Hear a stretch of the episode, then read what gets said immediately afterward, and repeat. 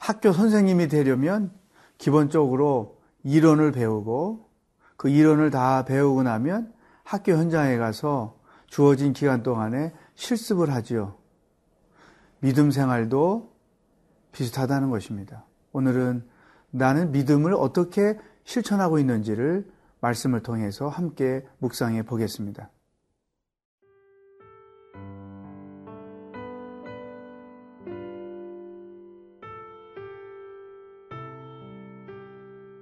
누가복음 9장 1절에서 9절 말씀입니다. 예수께서 12 제자를 불러 모으사 모든 귀신을 제어하며 병을 고치는 능력과 권위를 주시고 하나님의 나라를 전파하며 앓는 자를 고치게 하려고 내보내시며 이르시되 여행을 위하여 아무것도 가지지 말라. 지팡이나 배낭이나 양식이나 돈이나 두보로술 가지지 말며 어느 집에 들어가든지 거기서 머물다가 거기서 떠나라. 누구든지 너희를 영접하지 아니하거든 그 성에서 떠날 때에 너희 발에서 먼지를 떨어버려 그들에게 증거를 삼으라 하시니 제자들이 나가 각 마을에 두루 다니며 곳곳에 복음을 전하며 병을 고치더라. 분봉왕 헤롯이 이 모든 일을 듣고 심히 당황하니 이는 어떤 사람은 요한이 죽은 자 가운데서 살아났다고도 하며 어떤 사람은 엘리야가 나타났다고도 하며 어떤 사람은 옛 선지자 한 사람이 다시 살아났다고도 함이라.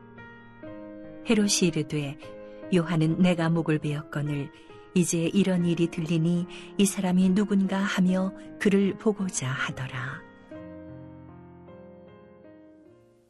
예수님께서 복음을 증거하시고 귀신 들린 자들을 치료해 주시고 병든 자들을 고쳐 주시다가 어느 날 제자들에게 직접 내가 행한 일을 너희들도 나가서 행하라고 말씀을 하셨어요. 1절 2절에 보면 예수께서 12 제자를 불러 모으사 모든 귀신을 제어하며 병을 고치는 능력과 권위를 주시고 하나님의 나라를 전파하며 앓는 자를 고치게 하려고 내보내시며, 예수님께서 그동안에 당신이 하는 모든 일들을 보고 배운 제자들에게 이제는 나가서 너희가 직접 해봐라 라고 실습의 기회를 주신 것이죠. 그런데 그냥 가서 해보라고만 말씀하지 않고 그들에게 당신의 능력을 부어주셨다는 것이죠. 제자들이 나가서 예수님이 말씀하신 대로 행했어요. 그러면서 6절에 이렇게 그 결과를 말하고 있습니다. 제자들이 나아가 각 마을에 두루 다니며 곳곳에 복음을 전하며 병을 고치더라. 예수님이 하시는 것을 보고 배운 대로 제자들도 병 고치는 일, 복음 전하는 일, 귀신 쫓는 일을 했다는 것이죠. 여러분, 우리 그리스도인의 삶이 바로 이런 것이라고 저는 생각해요.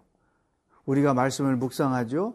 그러나 그 묵상한 말씀에서만 머무르면 그 말씀은 능력이 될 수 없습니다. 믿음도 능력이 될 수 없습니다.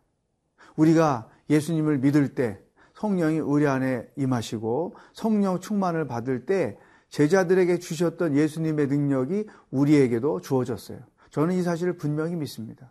그러므로 예수님이 하셨던 그 일을 제자들이 했던 것처럼 제자들이 했던 그 일을 우리도 할 수 있다는 거예요.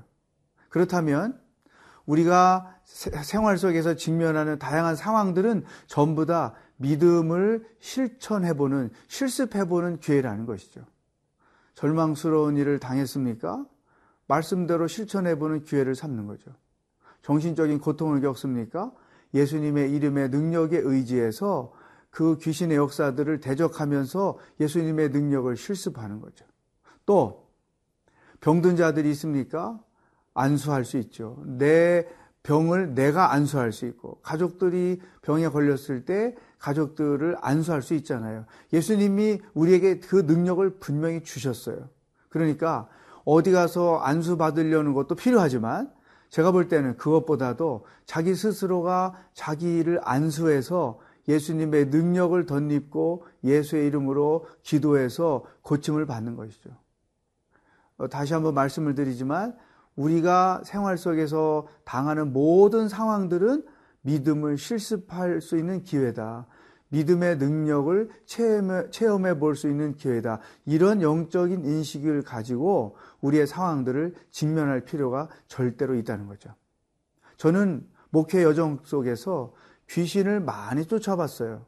또 저도 처음에는 성경에서 예수님이 귀신 쫓는 모습만 읽고 묵상했던 것이죠. 근데 막상 귀신 들린 사람들이 내 앞에 나타나기 시작하니까 또 귀신 들린 사람을 저에게 데려오니까 당황스러웠어요. 처음에는. 아, 그렇지만 나에게도 예수님의 능력이 있다. 그래서 나도 예수님처럼 제자들처럼 귀신을 쫓을 수 있다. 그러면서 예수의 이름에 의지해서 예수의 이름으로 대적하고 선포하니까 그 귀신이 떠나가는 일들을 보고 놀랬던 거죠. 야, 이거 예수의 이름은 진짜 능력이구나. 이런 경험을 통해서 저의 믿음이 더 견고해지고 담대하게 예수의 이름을 선포할 수 있는 신앙인이 된 것이죠. 여러분, 우리가 생활 속에서 직면하는 모든 상황들은 믿음대로 해보는 실습의 기회로 하나님이 주신 것이다. 이런 인식을 가지고 살아가실 수 있기를 축복합니다.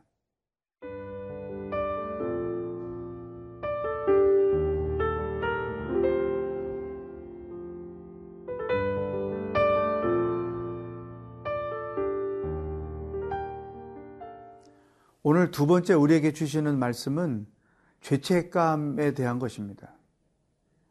헤롯이 세례 요한을 불법으로 죽였죠. 그런데 예수님이 귀신을 쫓고 병을 고치고 죽은 자를 살리시고 뭐 많은 활동을 하니까 이제 소문이 많이 돌 게 아니겠어요? 저가 누구냐? 그러니까 사람들이 엘리야가 다시 왔나 보다.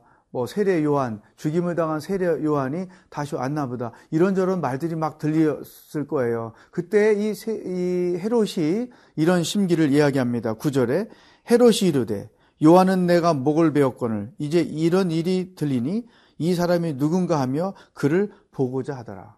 혹시 내가 죽인 세례 요한이 다시 살아나는 것일까? 라는 두려움 때문에 예수님을 한번 만났으면 하는 헤롯의 마음을 여기서 우리가 볼 수 있습니다. 우리는 이 몇 절에서 나타나는 헤롯의 상황을 통해서 세례 요한을 불법으로 죽였던 헤롯의 마음이 결코 자유하지 않았다. 그것이 말하자면 죄책감인 것이죠. 양심의 가책과 죄책감이 헤롯의 마음을 계속 짓누르고 있었다는 거예요. 그러니까 세례 요한과 관련된 어떤 이야기나 세례 요한이 행했던 일을 어떤 사람이 행한다고 하면 그것이 마음의 두려움으로 다가오는 것이죠. 이와 비슷한 일들이 기독교 핍박 시절에 로마에 있었어요.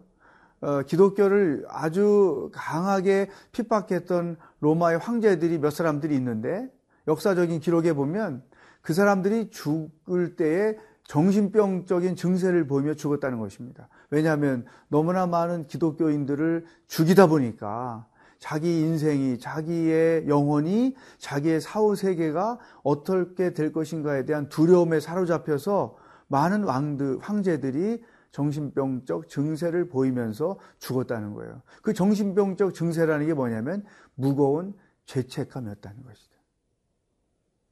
여러분, 우리 자신을 한번 들여다봅시다. 작든 크든 내 안에 담아두고 있는 죄책감은 없는가? 거짓말을 했는데 다른 사람들은 모르지만 나 혼자 했던 그 거짓말, 그것 때문에 내 마음에 혹시나 무거움으로 남아있는 것은 아닌가? 속인 일들, 하나님의 말씀을 어겼던 일, 사람들은 속였지만 하나님은 결코 속일 수 없다는 사실을 알면서도 그것을 끄집어내는 것이 너무 힘들고 자기 스스로가 부끄럽기 때문에 그냥 담겨둔 채로 죄책감에 눌려있는 것들은 없는지 그것을 우리가 한번 돌이켜볼 필요가 있어요. 그게 헤롯의 모습인 것이죠. 그 시편에서 다윗이 우리 안에 밧세바를 죽게 만들고 나서 시편 51편에서 그가 고백하는 내용 중에 굉장히 인상적인 죄책감이 있어요. 그 기계, 왜 이 철을 눌러서 어떤 형태를 만드는 그 프레스 기계가 나를 짓눌러서 내 뼈가 다 쇠잔한 것 같다, 진액이 내 몸에서 다 빠져난 것과 같다라는 고백을 다윗이 한 적이 있죠. 이게 죄책감의 무게라는 것이죠. 죄책감은 아무런 유익이 되지 않습니다. 예수 이름으로 고백하고 크든 작든 모든 죄책감으로부터 자유함을 얻는 오늘 하루가 될 수 있기를 축복합니다. 기도하겠습니다. 사랑의 주님, 내 안에 남들은 모르는, 나만이 알고 있는 죄책감이 있습니다.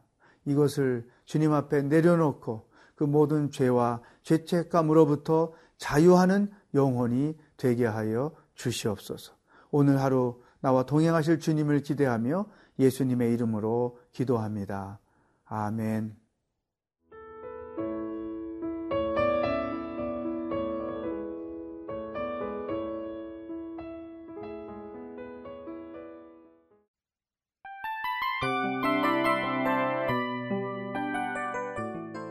이 프로그램은 청취자 여러분의 소중한 후원으로 제작됩니다.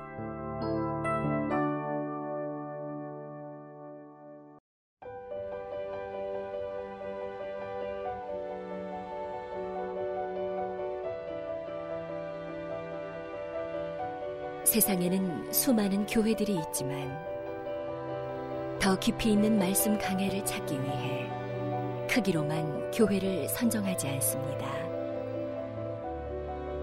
보다 좋은 영적 콘텐츠를 더 많이 나누기 위해 방송비를 받지 않습니다. 1년 365일 복음만 전하고 싶어서 우리는 광고를 하지 않습니다. 온누리의 복음을 땅끝까지 CGN TV와 함께 땅끝 선교사가 되어주세요.